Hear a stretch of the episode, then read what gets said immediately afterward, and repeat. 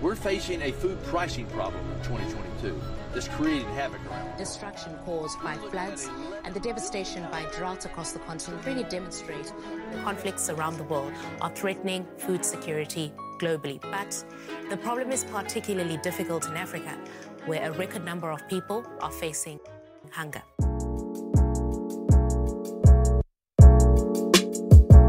Hey there, guys. In talking about agriculture, we're joined by both Alex Park and Sierra Vercillo, uh, journalists and researchers who have co written a couple of articles together, with ones relating to this talk being two opinion pieces for Al Jazeera, The New U.S. Nutrition Aid Strategy Undermines Africa's Hungriest, and African Agriculture Without African Farmers.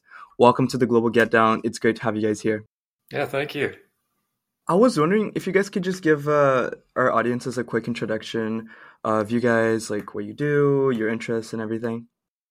Uh, sure. Um, so my name is Alex Park, and I'm a researcher, sometimes reporter on um, on a kind of a lot of subjects, but I'm particularly interested in African agriculture, and uh, I'm also working on a book about the globalization of fast food.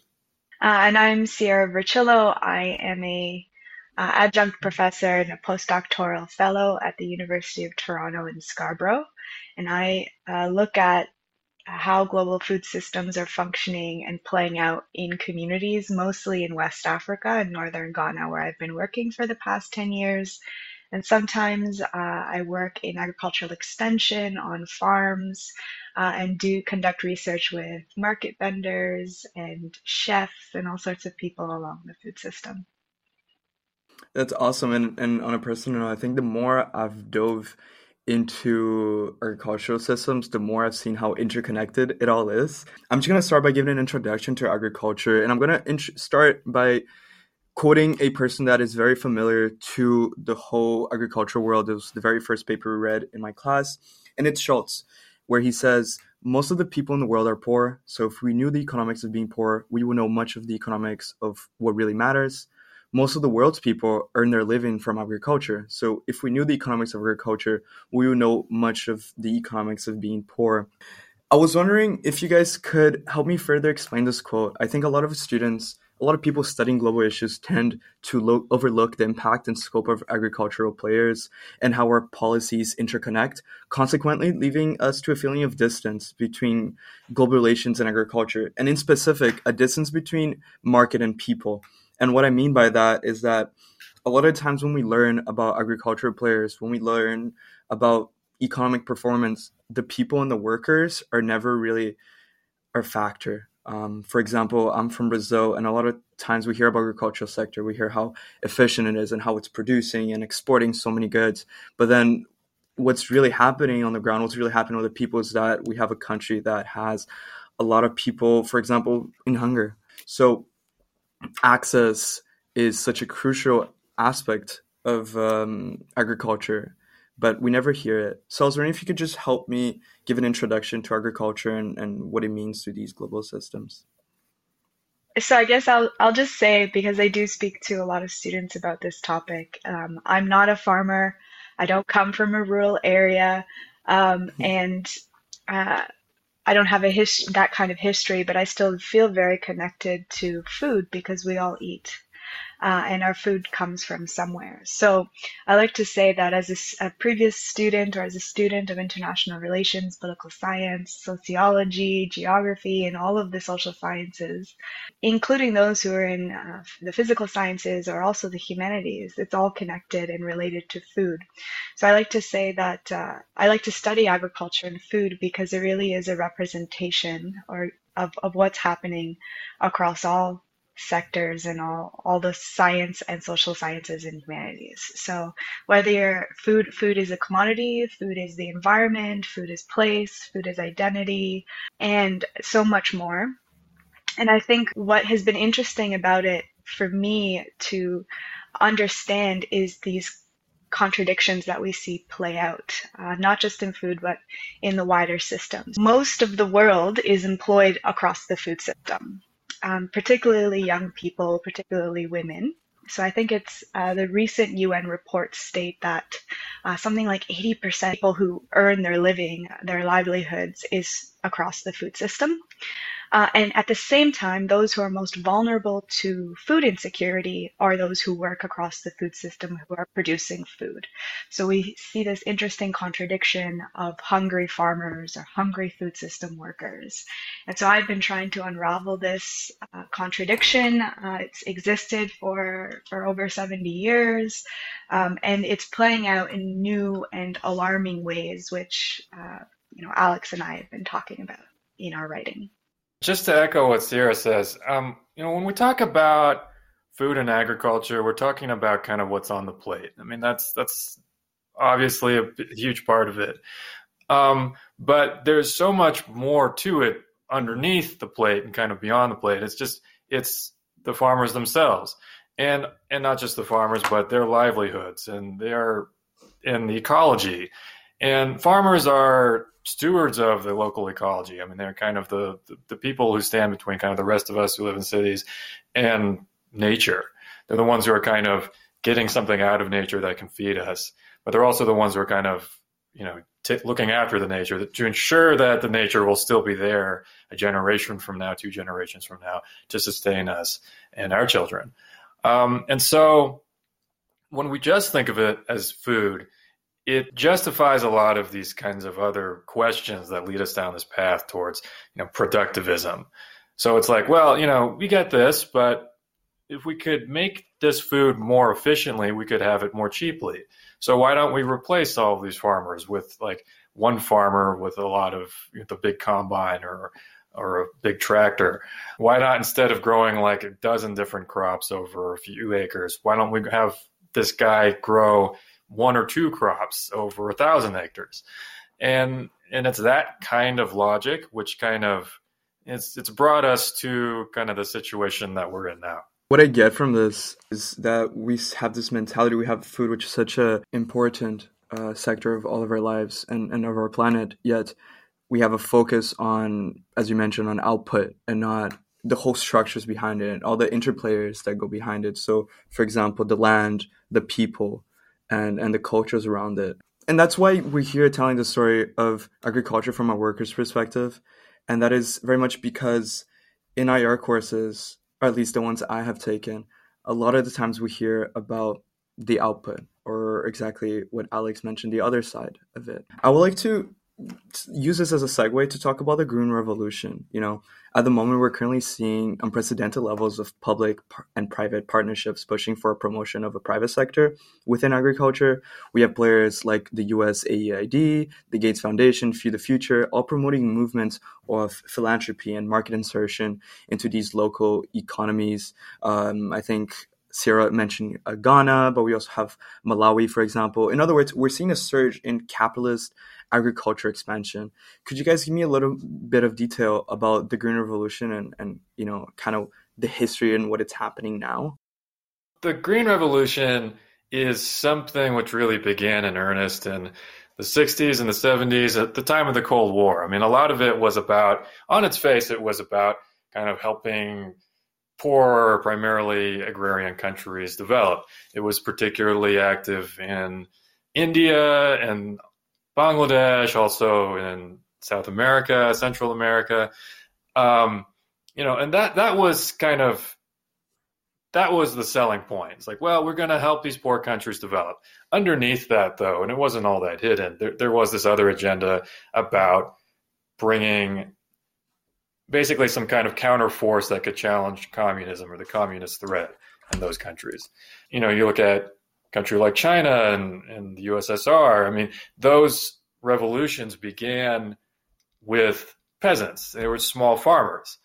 And so, kind of introducing the forces of capitalism into these other countries so that kind of there could be basically more capitalist control in those countries. And so, the, the kind of the small farmers were part of it, but they were also becoming part of a system that would control them and control their livelihoods. That was kind of the agenda behind the Green Revolution. Skip ahead a few decades to now, and we have what's called kind of the Green Revolution in Africa, or the Second Green Revolution, which is you know it's it's it's about going to Africa, which is the country, sorry, the, which is the continent that was really left least touched by the prior Green Revolution, and and so it's a it has a lot of the same face. It has a lot of the same monikers associated with it. It's also about helping small farmers and developing countries. But at the same time, there is the same agenda as before. There isn't the same kind of anti communist angle,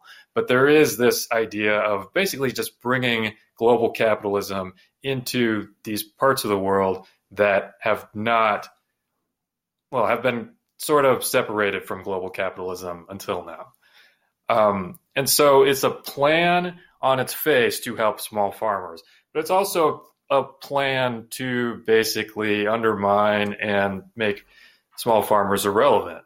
It's to kind of replace small farmers over time, um, but to replace them with, with a system that looks more like the Brazilian system or the U.S. system. And so that's uh, that's kind of one of these things that we need to to think about is that even though it says on its face it's about this, it has another agenda behind it, which is about something else. Sierra, if you could give uh, your perspective working with the actual workers and exactly what Alex is saying is this difference of rhetoric and practice. How have you seen a difference in the things that you have read here, for example, in comparison to what's actually happening in the perception from the actual workers in these places? Huge differences between rhetoric and practice. Um, and I appreciate Alex's discussion of how the Green Revolution over time has has changed, has evolved, but not as dramatically as the rhetoric, the discourse, the narratives that we see in policy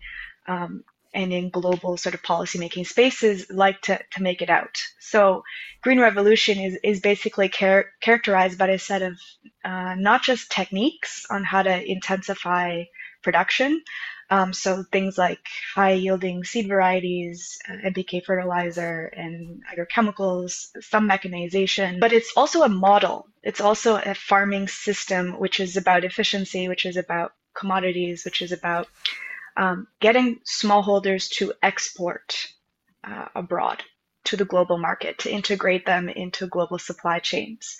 So this differs from th- this still exists today, and I would, I'd say that the technologies are actually they, they haven't evolved that much. It's a similar set of technologies. Um, there are some new things going on around uh, gen- genetically modified seed, but it's surprising just how how little has changed.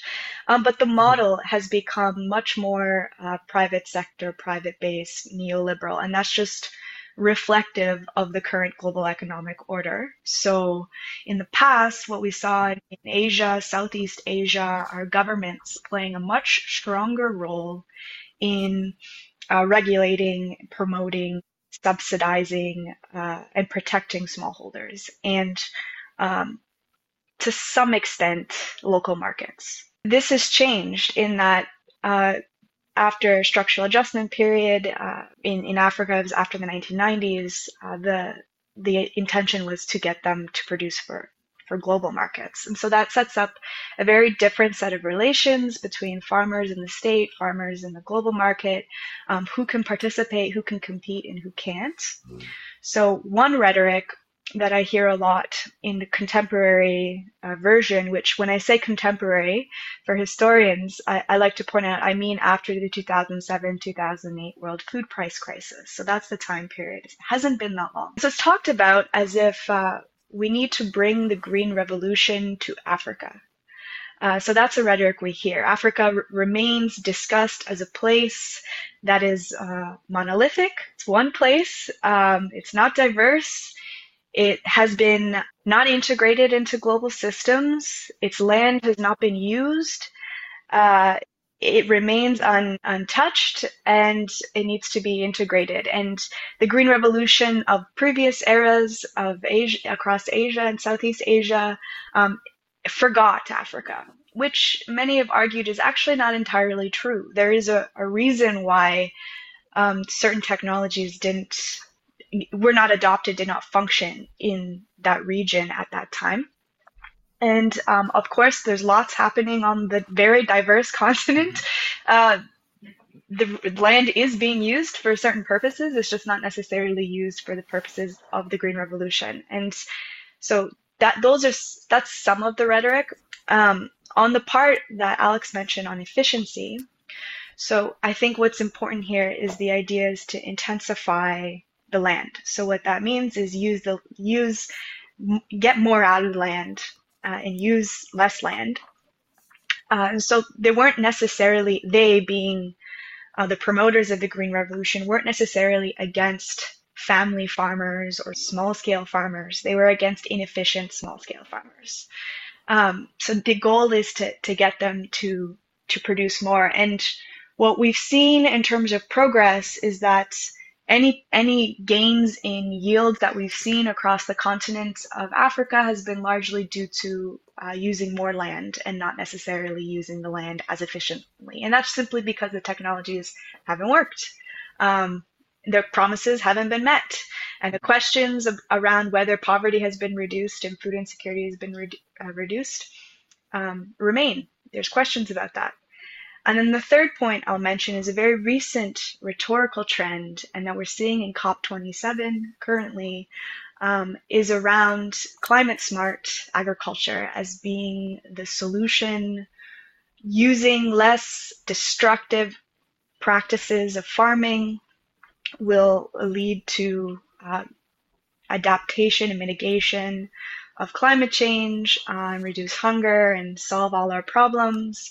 But uh, many argue that this technical solution will not change every, anything if we continue to exploit and uh, in the name of e- efficiency and not actually conserve or regenerate and work with the land um, and the environment. So that's that's another uh, recent rhetorical trend: climate smart agriculture. Um, many environmentalists have argued is, is not really that smart for the climate or smart for who, to what end. Um, and I think it's another type of greenwashing uh, that's going on and that we need to hold uh, global policymakers, uh, especially in the aid industry, accountable uh, for using this rhetoric without transforming the system this neoliberal agenda sees African agriculture as uh, locally oriented and disarticulated from the global economy as a major problem, right? It connects a little bit to, I think, modernization theory, right? That states that poor countries and regions need to make transition from this like uh, backwards traditional societies to modern, advanced industrial societies through, you know, this technological change. And it's very much like this idea of like, oh, let's let's make them like us almost. Let's integrate them into push for a more capital intensive approach to agriculture involving supply chains, input suppliers, increasingly large producers, um, agro processors, and expanding this international market. And going off of that, in one of your articles, you wrote that international officials believed that the mistake was putting farmers at the center of the nutrition plan in the first place. And what do you believe led them to such a conclusion? Yeah, I, I think it is about there's a certain logic to it, you know, and I I don't mean to say that this is kind of like this is just like some evil scheme that the people who are who are proposing a green revolution for Africa are just proposing these things because they just want bad things. There is a logic to it. There's a certain kind of frame of mind which within which if you kind of accept certain things as a given, um, certain plans kind of just invent themselves basically. You say like well this is only this is possible only this is possible and so naturally this is where we go. Um, sarah and i are actually writing another op-ed about about this very problem with the kind of the nutri- nutrition scheme. One things that one of the things that we're saying is that if you have a system that is just based around commodity crops if it's just around corn and soy and rice and wheat and that's really all that it is then you, you need to figure out some way to add in nutrition one way or another. And so having, you know, funneling all these crops into factories that will then add kind of micronutrients and minerals and stick them in a tube to distribute to, you know, whoever else, that is that that's a way to get nutrition to people if those are the only crops that you're going to use. And so, you know, the, the, the question though is really why should we accept a system that is based around four commodity crops um, and that doesn't tolerate, doesn't really have any use for all the other crops that come out of a region that is as biologically diverse as West Africa. If we can't get beyond that kind of four commodity crop thing, then then the options become very limited, and they lead to a place where it's like basically like like the, what you're talking about, where it's just where the factories, the processors, the guys who make nutrition out of minerals and synthesize it, these are the guys who bring nutrition into the diets of the world's people instead of the farmers. If we're going to discount everything the farmers do, we're going to discount basically fruits and vegetables as a, you know, and root crops and nut crops and, and everything else, just kind of put that aside and say that's just inefficient, that is hard to transport, that is hard to grow at scale. We don't want it. Then certain realities, you know, certain uh, uh certain plans become inevitable. I would say. I'm just gonna go back a little bit to what we're talking about the green revolution and its problems um, a lot of these quotes that i'm using was from some of the research articles that you guys have uh, kindly sent uh, to me earlier and one of them it, it, talks about how recent efforts on alliance for green revolution promote and then just giving like a quick introduction just like promotes fertilizer hybrid seeds pesticides and biotechnology that increase agricultural production. Again this focused on increasing the output. However it has been argued that Unless social inequalities and environmental concerns are taken into account, these technologies will intensify inequalities, increase environmental degradation, and exacerbate malnutrition for the rural majority, uh, while benefiting the urban population, the larger scale farmers, agro input dealers, and transnational corporations involved in this business. And one of the things that I understood is that we are trying to implement a market system uh, to these to these factors.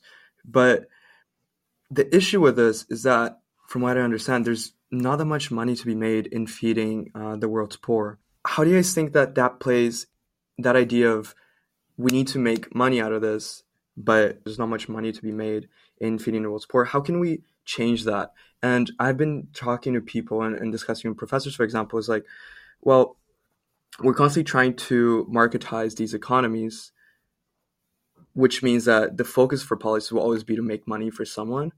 How can we change that focus? How can we implement policies, in other words, implement policies that also have into account the people? It, it's it's a very important question, um, and I do want to encourage uh, students to to recognize what is being done. Um, and it's it's we, we like to be overly critical and think about the problems and um, issues that are very complex. But there's a lot going on, and I believe that it is the this web of changes, whether it's uh, activism on the global stage, activism on the local stage, uh, scientists trying new things, uh, farmers trying and experimenting, um, chefs uh, making changes to their recipes and offering something different. All of this leads to true transformation. So, uh, yes, as you said, uh, we see this push for intensification, commodification, privatization, um, which is intensifying inequality and, and benefiting some. I, I, would argue, perhaps just a caveat to what you said, I'm not entirely convinced that this is even benefiting the uh, urban dwellers or people in cities. I, I mean, it, it's we certainly see people leaving rural areas and moving to urban centers uh, at, at an alarming rate. Um, and so trying to feed cities is an important endeavor. And the question then becomes how do we do that? And so Alex and I are writing this op ed right now, is, are advocating for localizing uh, food systems or or shortening the supply chain. And this can be done uh, in a number of ways. So, how do we make a change? We advocate for things like agroecology, which is uh, a farming system or model in which we uh, work with the land through diverse farming practices that are highly, highly localized, context specific to that uh, biophysical environment each farm will look different in terms of the practices.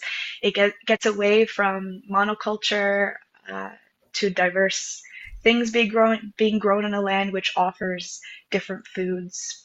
Um, and there's this new uh, term or approach being coined in the literature currently uh, by some really important scholars like Jan Van, uh, Jan van der Ploeg out of Wageningen. He's, he's calling it territorial marketization and it's part of this advocacy of, of shortening the supply chain. So instead of focusing on getting tomatoes from California, processing in Spain, and exporting the tin tomatoes to Africa or to Ghana, for example, which is what we see, it's advocating for producing for that particular territory. So it's not hyper, hyper local. It's not subsistence farming, which is what uh, advocates of the Green Revolution like to, to say. Well, subsistence farmers can't feed cities like Lagos, uh, which is not entirely uh, accurate.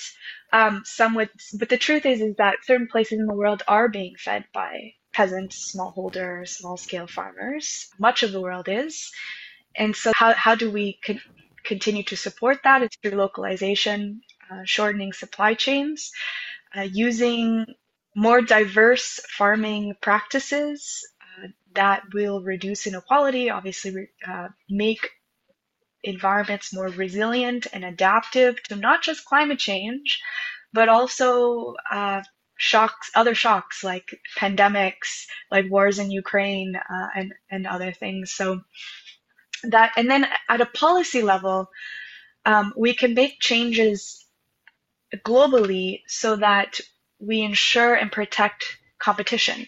So we prevent monopolies and uh, of, of what we're seeing in sort of global agri input companies and, and other traders and financiers. It's just it's just a, capitalism to ex, extreme.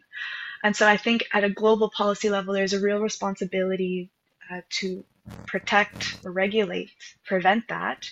There needs to be changes um, between relations between the state and the citizens so that there is regulations to protect and localize farming, and then there needs to be changes at the at the farm level.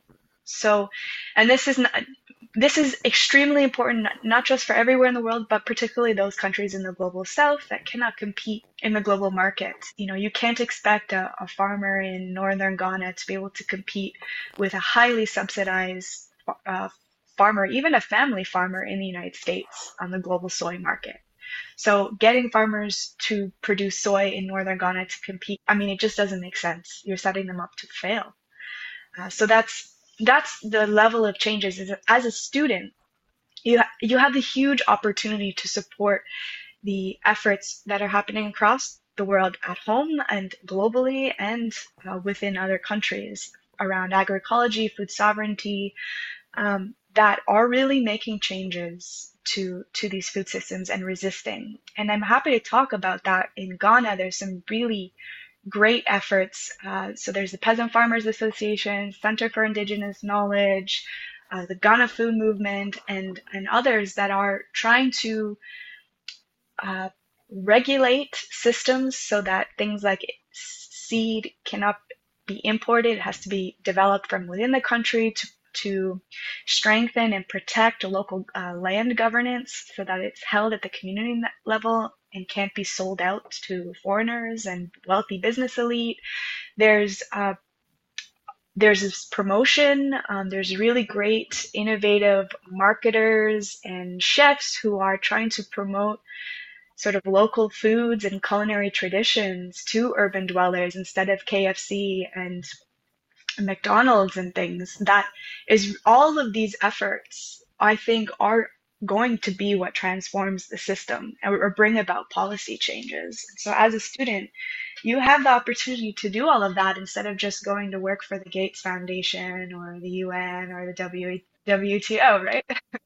no, totally. And one personal question, are these changes, big changes, are they possible within capitalism? Are they possible within uh, this this big neoliberal agenda because a lot of the times um, I see movements be inhibited by by big players and by big uh, transnational companies. I, I think that's a great question, and it's an important question. It's also it's kind of a tricky question. Um, I think part of capitalism's success and part of how it became as big as it was, as it is, is that it kind of made everyone buy into this idea that if you're participating in the system, if you're handling money, then you too are a capitalist. You are part of the system, and so you have some buy-in on this thing. And so don't you dare turn your back on it because, you know, because you're already knee deep in it.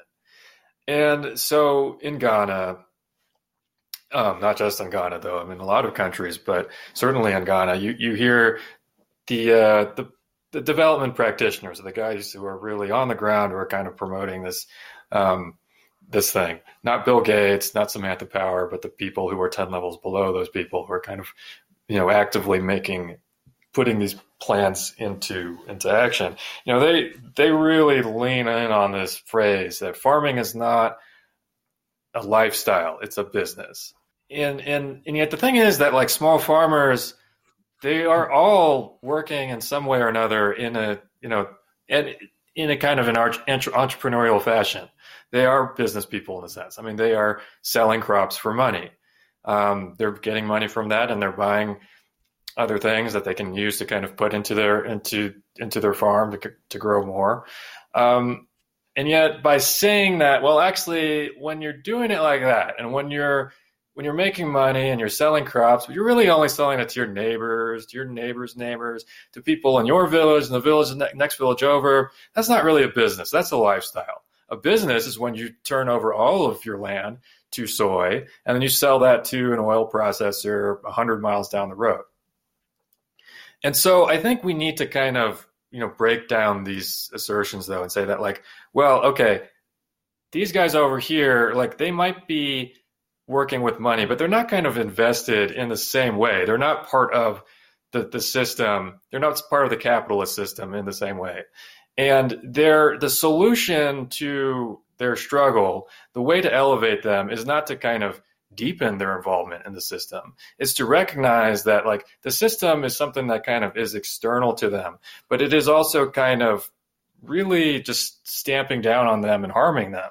And so like let's kind of take that, accept that, that this isn't like the system is not helping them.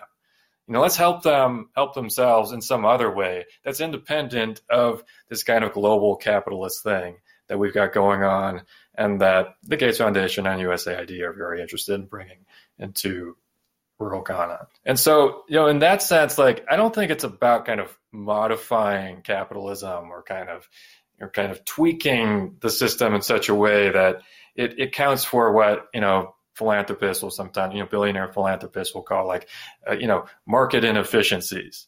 I mean, that's what they describe as small farmers as. You know, they are market inefficiencies. The market is there. The market is good. The market is amazing. And the market has not yet reached these people. So we need to do what we can to make sure that it reaches them. It's like, no, no, no, let's let's not do that.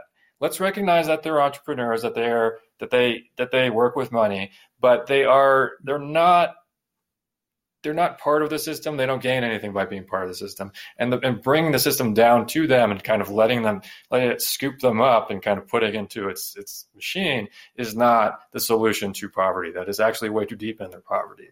So yeah, it's about, it's not about adjusting the system. It's about kind of keeping the system at bay. For me, the, the short answer is, is no. To answer your question quite simply, um, can we work within the current neoliberal capitalist system?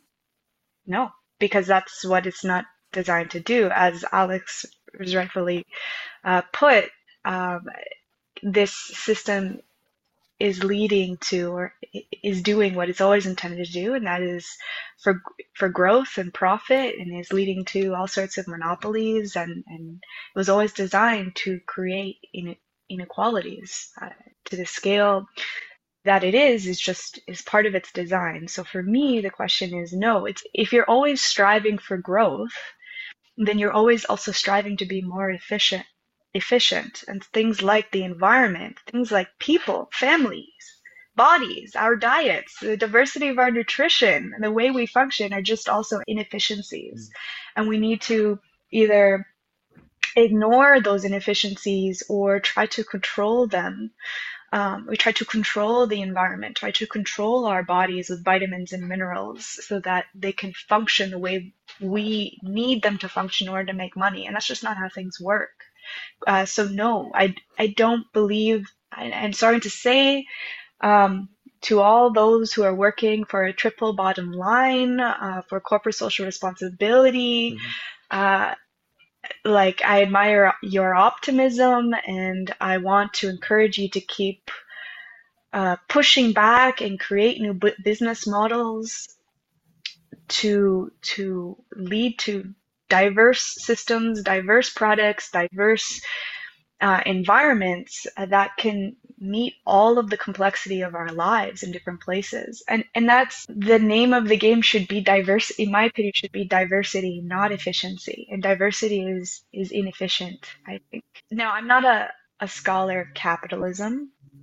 Uh, some people would like to say, well, capitalism as a system is fine because uh, not not this current capitalist system, a different capitalist system. I don't know what that means.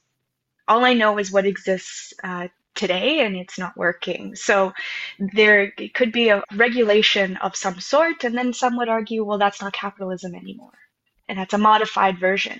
Well, whatever that is, it, it, right now uh, we're seeing multiple crises unfold. It is extremely alarming. Scholars have been talking about it for decades, um, and it's it's getting worse. So that would be my short take on it, I guess.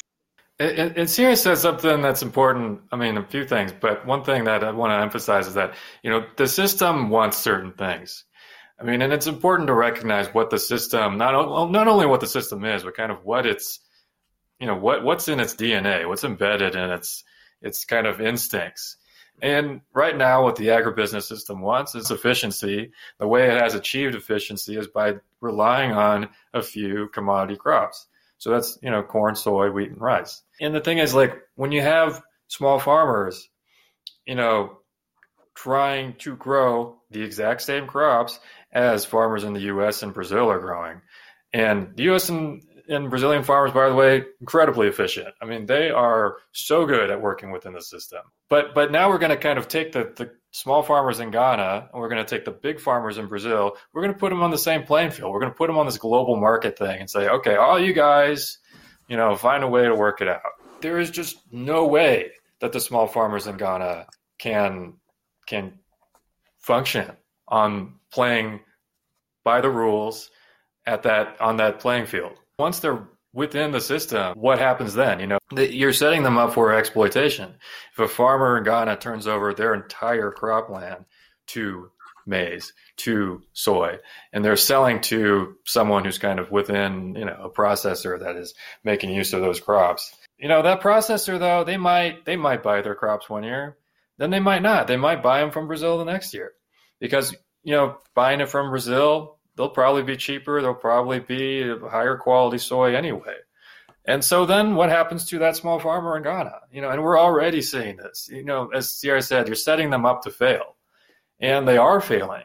And they're going into Accra and Kumasi because they're just giving up their land and saying, we can't do this anymore. And that's happening not just in Ghana, but all over Africa. And we have gained efficiency in that way. But what have we lost? I mean, we've lost we've lost a lot by losing small farmers. We lose the kind of biodiversity, the biodiversity within our diets. We've lost rural livelihoods. We have gained inequality and potentially instability in, in some regions. We've gained kind of larger slums in African cities in the way that we are already seeing in South American cities. That that's a bad trade that we've made. I think it's also important to note that the reason why smallholders can't compete on a playing field, there's a lot of reasons. But one reason is that they don't want to, right? They are being forced and constrained and pressured and incentivized so much so um, that they're kind of being pressured in, into this. And so we've done a lot of research with farmers to try to understand why they adopt the green revolution or resist the green revolution and what does that look like? And i think what's often talked about by development practitioners or, or by uh, food the, lar- the large food multinationals the large policymakers is that they talk about smallholders as if they have a choice like a choice to adopt a seed a choice to use fertilizer um, and if only we made things uh, cheaper for them or more available to them, they will adopt it. And if they don't adopt it, well, they're they just don't know what they're doing. They're illiterate. They need to be educated. And it's extremely patronizing. Smallholders know exactly what they're doing. They know their land, and and farming uh, in a particular way, uh, they are sort of working within a, a highly complex set of constraints. And making money might be sort of tenth down on the list of reasons of why they're doing something. Uh, so I think aid programs in particular are tend to be very patronizing uh, and, and are just spending a lot of money and time forcing a model and a system to a group of people who don't want to function that way. And so um, smallholders are very inefficient because they, they don't want to treat their environments, treat their bodies, treat their markets, treat their cultures, change their cultures uh, to fit this globalized, hyper efficient system. And I can't blame them for it. Who wants to just eat rice and maize? I mean, fortified with vitamins and minerals. I mean, that's no way to live. And and then, you know, as Alex is saying, when we lose smallholders, we're losing not just farming systems, we're losing knowledge, we're losing uh, important knowledge of how, how to use land. We're losing diversity in practice, diversity uh, in food, diversity in seed. Uh, and, and these are the people who are conserving our land.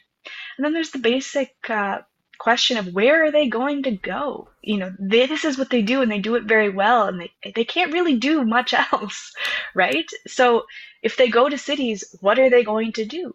that i mean and we see this happening this is the creation of slums or the exodus of migrants from the global south to other countries in europe and you see this migrant crisis i mean this was always inevitable and we've been talking about this for decades so i think having smallholders peasants whatever you want to call these types of farmers in rural areas, they are the ones feeding a large percentage of, of certain parts of the world. And instead of forcing them to be a certain way, we should be working with them to protect our environments, protect our food systems, protect our diversity, protect our cultures and knowledge, and all sorts of things.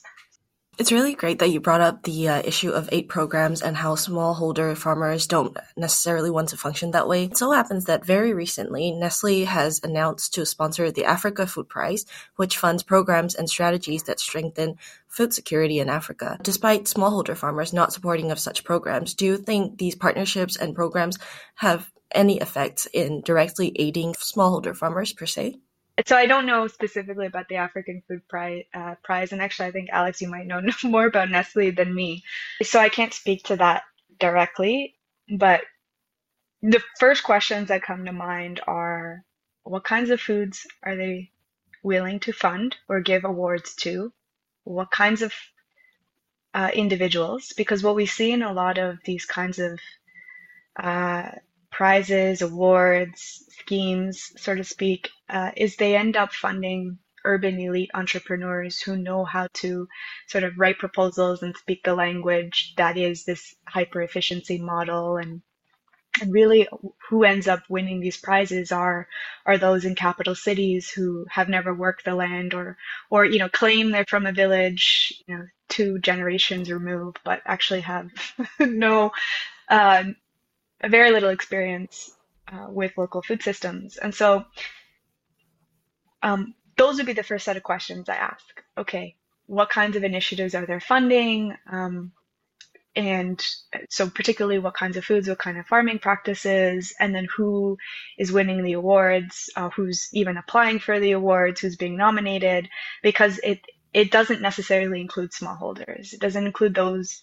who have not been who, who don't speak the language of of this model of this system and uh, speak maybe the language of entrepreneurship and corporate social responsibility uh, and not necessarily of diversity and um, indigenous knowledge and, and food pathways. So I think that would be my uh, first set of questions. Can I think a corporation like Nestle help smallholders or, or progress smallholder farming? absolutely. To some extent, they are, perhaps. I, I don't know. But so far as they are interested in sort of promoting their own products, their own model, and not necessarily supporting sort of territorial markets or food sovereignty. I mean, it just doesn't make sense that a global corporation would be doing food sovereignty work or shortening supply chains. It, it doesn't make sense. Why would that happen? And this is where I think the other actors like civil society and the state have that responsibility. Like, relegate Nestle and these global corporations to the side and do that work or, or take their money through taxation and do that work. Like that's who, who I, democratization is where I think should better do that work. But Alex, maybe you know more about Nestle than I do. I guess important thing to re- recognize about Nestle, they're involved in a lot of different stuff.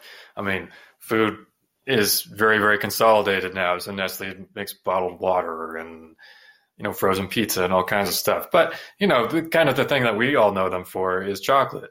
And chocolate comes from Ghana. So they have to kind of maintain some good relationships with, with Ghana and say, hey, look, we're, we're good with Ghana. We have Ghana's our buddy, right, buddy? You're good with us, right? So stuff like this, where they're kind of talking about, you know, whatever they kind of identify as the buzzword on the opposite side of the agenda that they're on. So, like agroecology, food sovereignty, or whatever, and they kind of associate themselves with it and say, hey, we, we do that too. And we're good to, to Ghana. We are partners with Ghana. Um, you know, but more broadly, kind of talking about these prizes and kind of the ways that the development and corporate actors I kind of promote farmers and, and kind of award prizes to farmers and different different actors within the system. That that goes back basically to the beginning. So our colleague um, Joeva Rock, who teaches at Cambridge, she wrote a book recently about GMOs in Ghana, and and she one thing that she said in there was that um, I mean she found this this pamphlet in the in the archives at UC Berkeley um, about Kofi the Good Farmer, who is like Kofi, you know, he grows what we tell him to. He sells it to the market. He works really hard. He's very industrious, et cetera, et cetera, et cetera. You know, and he's totally different from this other guy over here who's very lazy, who grows whatever he wants to grow, who doesn't kind of grow what what you know we are telling him to grow.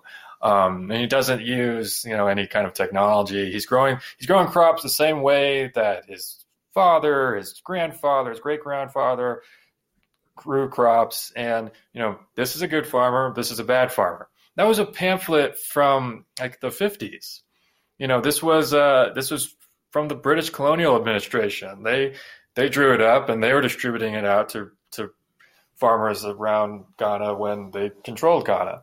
So you know with these prizes and and then also i mean you could go onto websites for these uh, you know, development contractors, and they will often talk about their kind of highlight their, you know, here's the story of this farmer who really benefited from our project. And can't you see, like, we're doing so much good. Look at this farmer. I know it's not every farmer who's benefiting in this way, but if every farmer were like this guy, then they all would. You see that in USAID reports. You see that in, you know, the Gates Foundation and kind of when they report on their agricultural activities they're always highlighting the stories of people who did really well. And, and they're the guys who played by the rules and did exactly as they were told. Oftentimes, though, they're, they're people who had certain social advantages, who maybe had a little bit more money than their peers. Maybe they speak English better than some of the other people who might be in their kind of peer group. And they succeeded within the system that, you know, USAID, the Gates Foundation have kind of created around them but their success owes a lot oftentimes to kind of advantages that they already had. But the story is nonetheless like this guy, you know, this guy did well and he did better than lots of other people. And the only difference is because he worked harder and he listened to us and he has a more business mindset than his peers. And, you know, it's important to recognize that for what it is. Certain countries like Ghana and their relationship with Nestle is uh, very critical. You know, cocoa was is I think in 2018 one of the largest exported goods for Ghana. Just after gold as being their largest and oil as being their largest export commodity. Uh, and Ghana has been hailed as sort of the poster child for structural adjustment in relation to cocoa.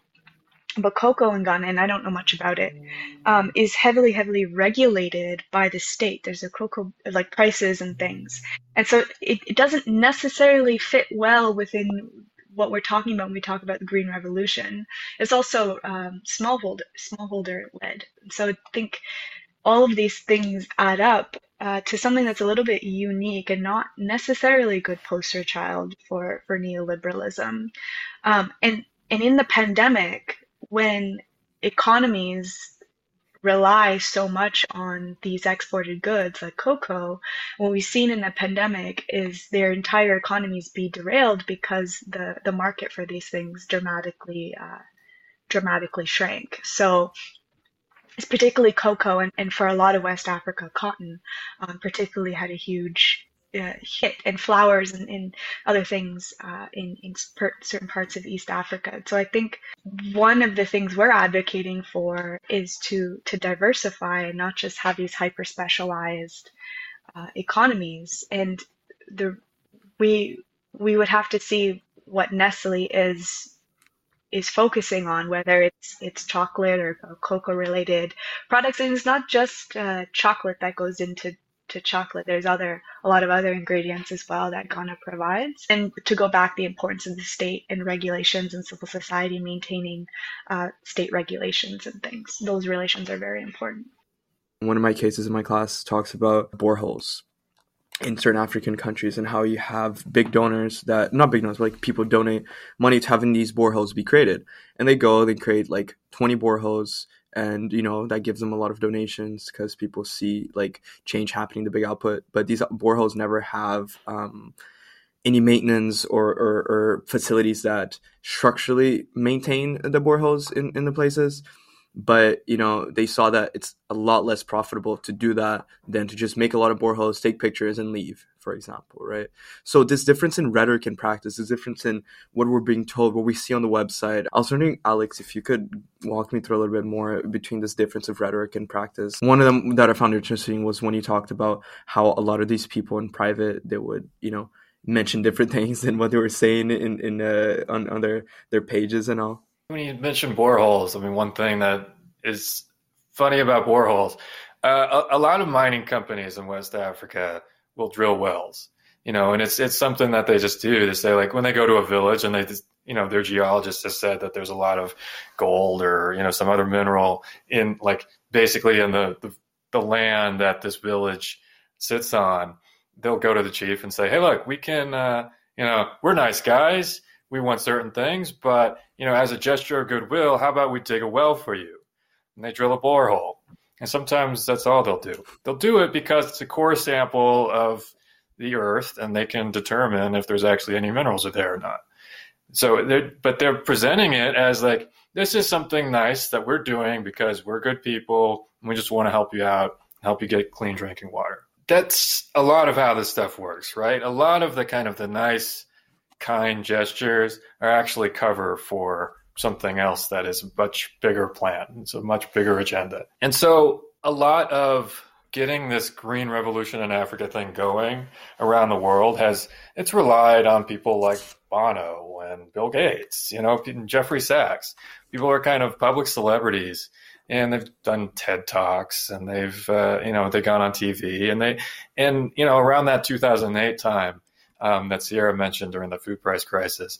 You know, a lot of these guys were very, very visible talking about agriculture in Africa, which is a really kind of obscure thing to be really interested in all of a sudden. But they were doing it and they were saying like, well, you know, this is because we want, you know, we want to help small farmers. We want to help feed them. We want, you know, they need, you know, they're not they're going hungry and we need to help them because we have so much and they have so little and on and on and on. Um, you know, one one of the people who was at the forefront of that was a guy named Raj Shah, who, who ran um, agriculture programs at the Gates Foundation, and then he became the head of USAID under Obama, and right now he leads the Rockefeller Foundation.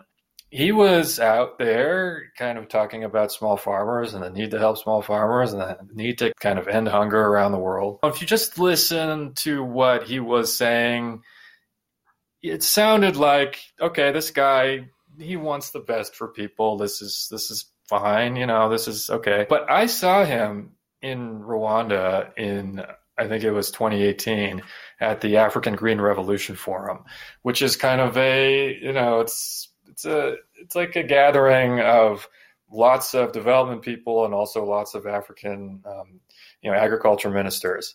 You know, agricultural ministers from basically, you know, from most of the countries in Africa were were there, and you know, and Raj Shah was, you know, he gave an, a, an address to the entire crowd. He said that, you know, a, a truly African green revolution was always about kind of producing more food. But it was also about kind of freeing up, you know, the labor capacity of the continent so that they could do something else that was not just growing food. Growing food, having so many people grow food in, in Ghana, it's a you know, it's about 40% of everyone is gets some income from agriculture. So lots of lots and lots of farmers. You know, freeing them up so they could do something else. And then he quoted that like, you know, I don't know what the exact numbers are now, but he said, you know, at, at this time, you know, 10 years ago, there were this many farmers in Africa, this kind of, this proportion of African, of people in Africa were farmers. And 10 years later, it's about this, you know, and it was something like a, you know, 5% dip. And he said that is simply too little. And you guys, you know, you ministers of agriculture from across the continent need to do more to speed this up. This is the same guy who was, you know, standing next to Barack Obama, you know, not a few years before that, saying like, well, you know, we need to help small farmers. We need to help them grow more crops. We need to help them feed people. If you hadn't been following him that entire time, you might say like, well, what happened? This seems totally different. But the thing is, it was always the same thing. It, it was always the plan. And by kind of introducing small farmers into a system that involves you know commodity crops and farmers in Brazil, farmers in the U.S., and to you know putting them onto the global market and saying, okay, go, you know, sink or swim, guys. You're creating the conditions which make it really just impossible for them to survive unless they become huge themselves. They would call that helping small farmers. But at the same time, it is helping some small farmers. You know, ultimately, some small farmers might benefit, but they benefit basically by becoming large farmers. And so, in that way, that's kind of how that's where this discrepancy breaks down. This is why kind of helping small farmers is actually about casting them aside. It's about helping a very, very small number of them and kind of creating the conditions so that those successes kind of sort themselves out. In nations like Ghana, have you encountered any support for the Green Revolution or the status quo that we are critiquing, potentially by big cor- corporate players? If so, why? Essentially, trying to get at whether people in the global south may actually be in favor or be deluded about the impact of things like USAID. My sense is that major policy in a, a place like Ghana is oriented towards a green revolution, is oriented towards attracting um, major food corporations, even for imported food. And so, especially over the past 10, 15 years, you saw you see a dramatic pres- more of a dramatic presence of multinational corporations, uh, whether it's in agriculture, so selling their inputs, uh, fertilize. I'm thinking of large fertilizer uh, companies. So Yara just opened a huge um, warehouse in Tamale near the airport, for example. Um, and you see KFC opening up more branches across cities in Ghana, and there's a dramatic rise multinational food corporations. But what it has been uh, throughout time is actually most of these corporations coming in through the way of development. And so that's where it may differ from other countries on the continent uh, for example, in Sierra Leone, where I've worked, uh, my work was completely derailed by a land grab situation where a very large, uh, think it was French, Belgium, South African company built the largest palm oil plantation where they just pushed the community members aside off their land, planted trees, relegating them to uh, valley land and swamps to plant rice. In Ghana, this is uh, at least in the north where I'm working and where food is is predominantly produced uh, for the country. Is I mean, most people are producing food for for the country. Mm-hmm. They you don't see the takeover of land in such a dramatic way, uh, and donors are have a very important role in shaping uh, national regulations to attract multinationals. So things like, uh, so in Ghana, the land is governed largely by communities. It is protected by local land governance. So no one can actually own the land. Uh, you can only lease the land. And you ha- can only lease the land through going uh, to local chieftaincies and local governance processes.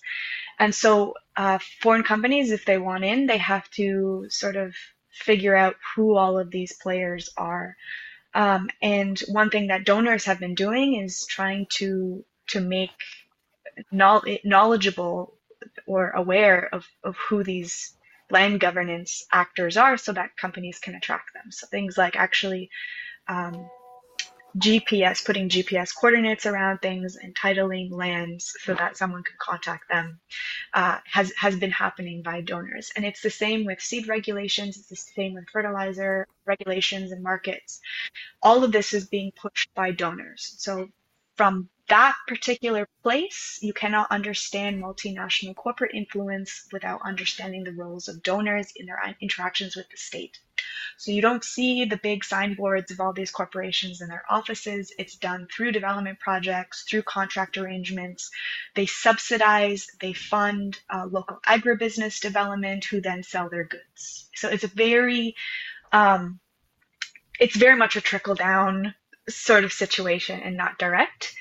Um, and, and, that makes the current uh, current system very complex uh, and very integral to understand because that differs dramatically from other places.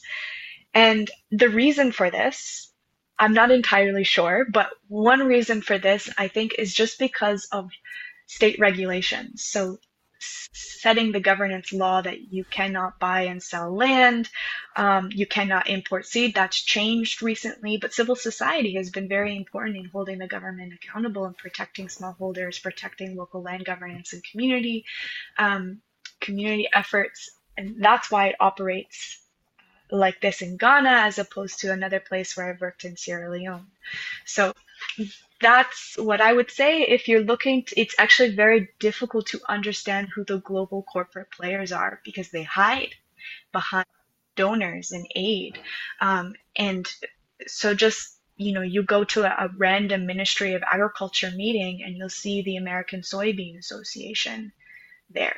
Like, why are they interacting with smallholder farming associations? Aren't they competitive competitors? What's going on here? Who is facilitating this meeting? What are their motives? Yeah, so so you do see Nestle like headquarters, for example, in Accra. I, I can't get meetings with them. They won't meet with me uh, to understand what their what their efforts and projects are, but you have to trace which meetings they're attending, which politicians they're interacting with, which donors they have ties with, who they go out for dinner with, that kind of thing to really understand. It's very challenging. The American Soybean Association is is in Ghana, and they're in random meetings with with Ghanaian officials, and yet at the same time, like you, you go to USDA, which is the U.S. Department of Agriculture, and you know which has this this subunit within it called the Foreign Agriculture Service, which sponsors development projects. They don't do it themselves though. They have some some contractor kind of implementing the project. And when I was in Ghana in 2016, the guys who USDA had hired to work on the soy project was the American Soybean Association. So so it's tied into to everything in that way. Um, the people, but the people who are actually out there, kind of like telling, going up to the farmer in the in the village and saying, "Hey, look, we're here to help you out. That's a guy from the American Soybean Association. I mean, that's crazy. And yet that's that's you know, you see that all over. And it's confusing for me, uh, a researcher who understands a little bit at least about the complexity of the system. Imagine if you were a small scale farmer who's never left your region. I mean, you would have no idea. Like farmers can't even, they don't even know where the fertilizer is coming from. They just know that it's this fertilizer. They don't, they know that it's probably subsidized from the government because if it's not, they see dramatic, they see the private sector, uh, fertilizer, for example. Um, they can't even tell you like which seed, who, who developed the seed, where is, where is it coming from? It's all very messy and complex um, and hidden. And I think that there's an intentionality behind that. It's, it's just very, uh, so many contradictions. So it's very funny to think about how we need to train and educate the farmers, but at the same time hide, you know, all these relations about relations that dictate their farming. You know, hide and not be transparent, not be accountable to how who's funding the system. And I mean, Ghana ha- more than 50% of its government budget comes from donors, comes from foreign institutions. So I think from from my perspective to understand the role of the global corporate actors you need to understand their relations with the state and the relations with donors. And uh, i'm tempted to say that if there is there is no development project in agriculture in northern ghana at least that does not have a global corporate influence. But if you look at the project documents you won't find a name you have to kind of dig behind the pages and look at uh, the individ- different individuals involved to draw those connections, the consultants, like Alex was saying, the products, the technologies, um, and whatnot. So it's very tricky analysis to to interrogate. We've been on the topic of like uh, class the economy, labor, the market, all of it. And I was, uh, I wanted to bring up the topic of gender. How has these changes in working conditions affected the women? Does this intersection of gender and class in the labor market have larger implications for gender equality? And how has this contributed to a bigger gender gap in the labor market? Very good question. Um, I, I say it's a good question because often what we see in global policy making in agriculture at least uh, is, is not talking about the question of class. So we see a lot on gender. I would also, I would even argue that the push for the African Green Revolution since probably the late 2010s has been uh, to get women into farming or to support their farming more and more. So they've actually been used as a tool to for capitalism and for growth. So uh, what we see across the world is agriculture uh, as a sector feminizing, which means more and more women are taking over uh, producing food, uh, particularly at the small scale level, because as uh, people move to cities, migrate to cities, it's often um, men who migrate out first, whether it's to a city or another rural area to, to work as migrants, leaving behind women, children, and elderly in their communities uh, left on left on the farm. And so gender roles and responsibilities related to farming are are very diverse across the world and and I don't make any claims to say women farm and more than men that's not true and I think it's the statistics that we see are are not accurate uh, not based in any data I think men still predominate as farmers but women are farming uh, more and more at least uh, not ad hocly that's not the right word but they may not have the formal title, but they are working the land.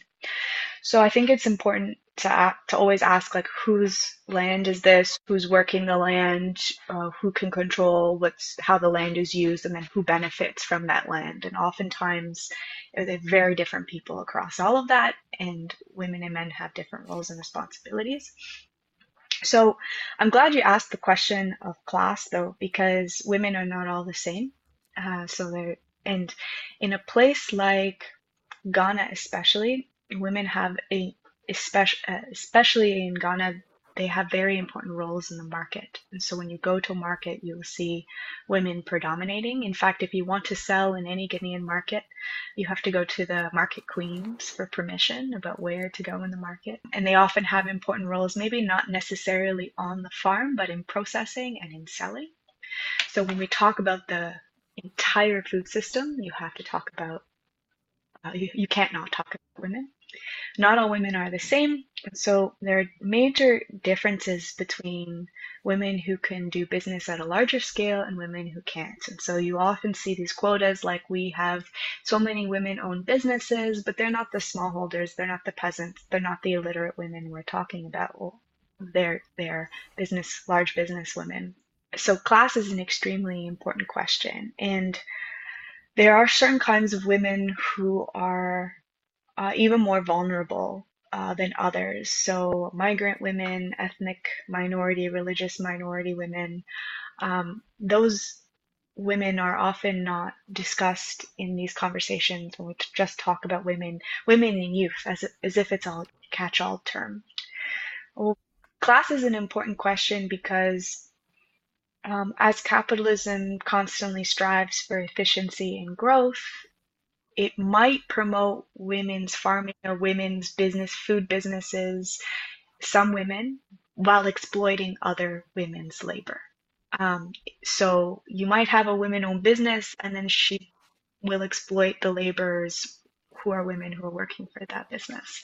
Uh, and women are often generally across sectors across the world, broadly speaking, willing to work uh, for less, willing to work longer hours, willing to um, not protest as greatly as men, if, if I had to generalize. And so, so capitalism likes working with women, um, likes exploiting them. And so, what we don't see in the broader discourse of gender and agricultural development, gender and food, is a discussion of of class and the diversity and intersectionality of women.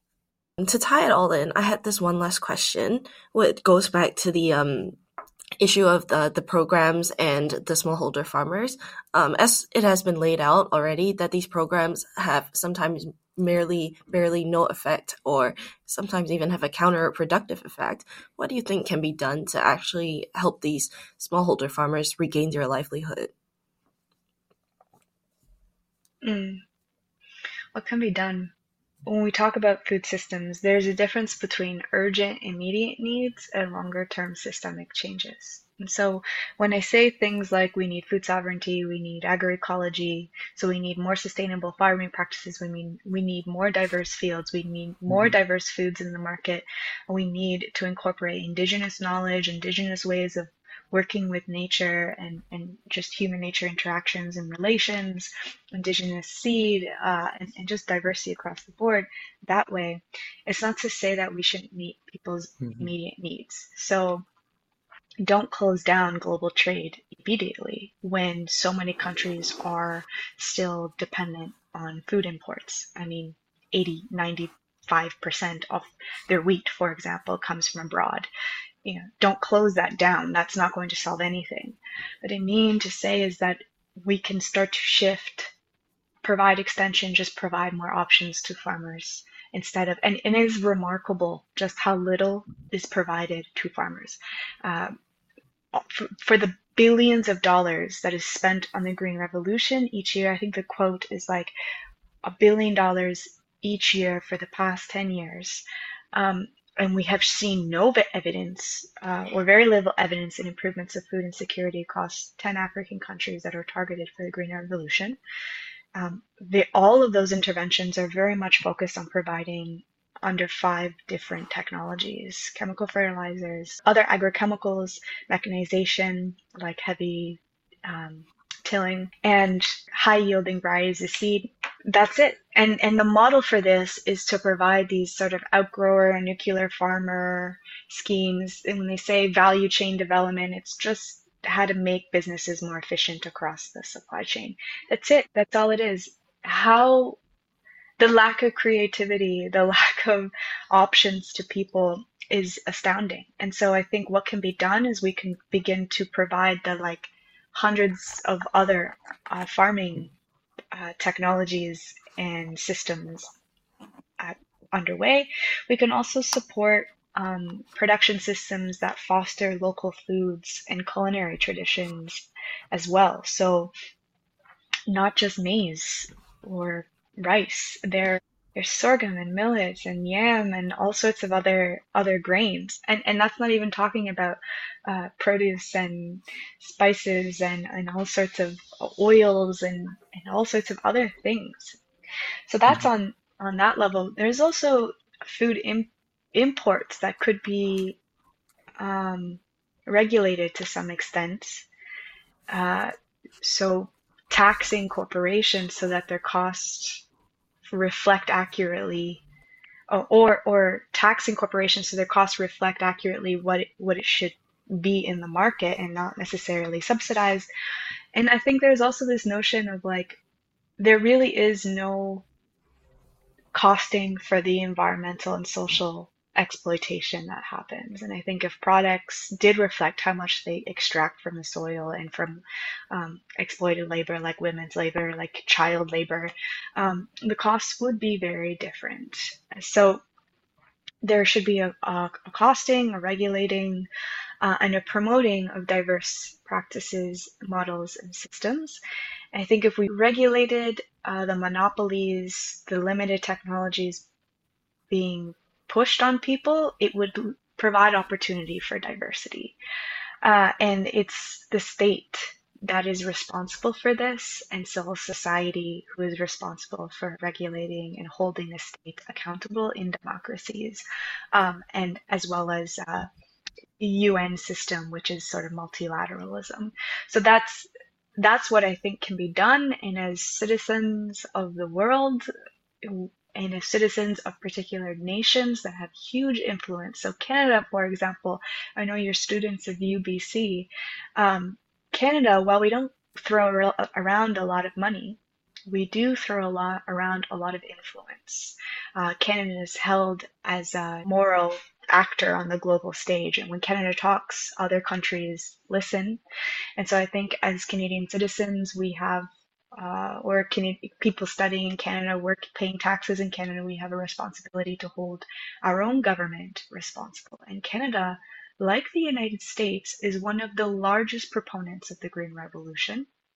In fact, I've been part of agroecological uh, donor working groups, which is you know the bilateral, multilateral donors promoting agroecology, and they have said to me that Canada is not just not part of these conversations, but actively resisting these uh, endeavors to promote and fund agriculture. And so I think we need to hold our own uh, donor, our own governments, our own tax-paying dollars. Where are you spending this, and why are you spending that?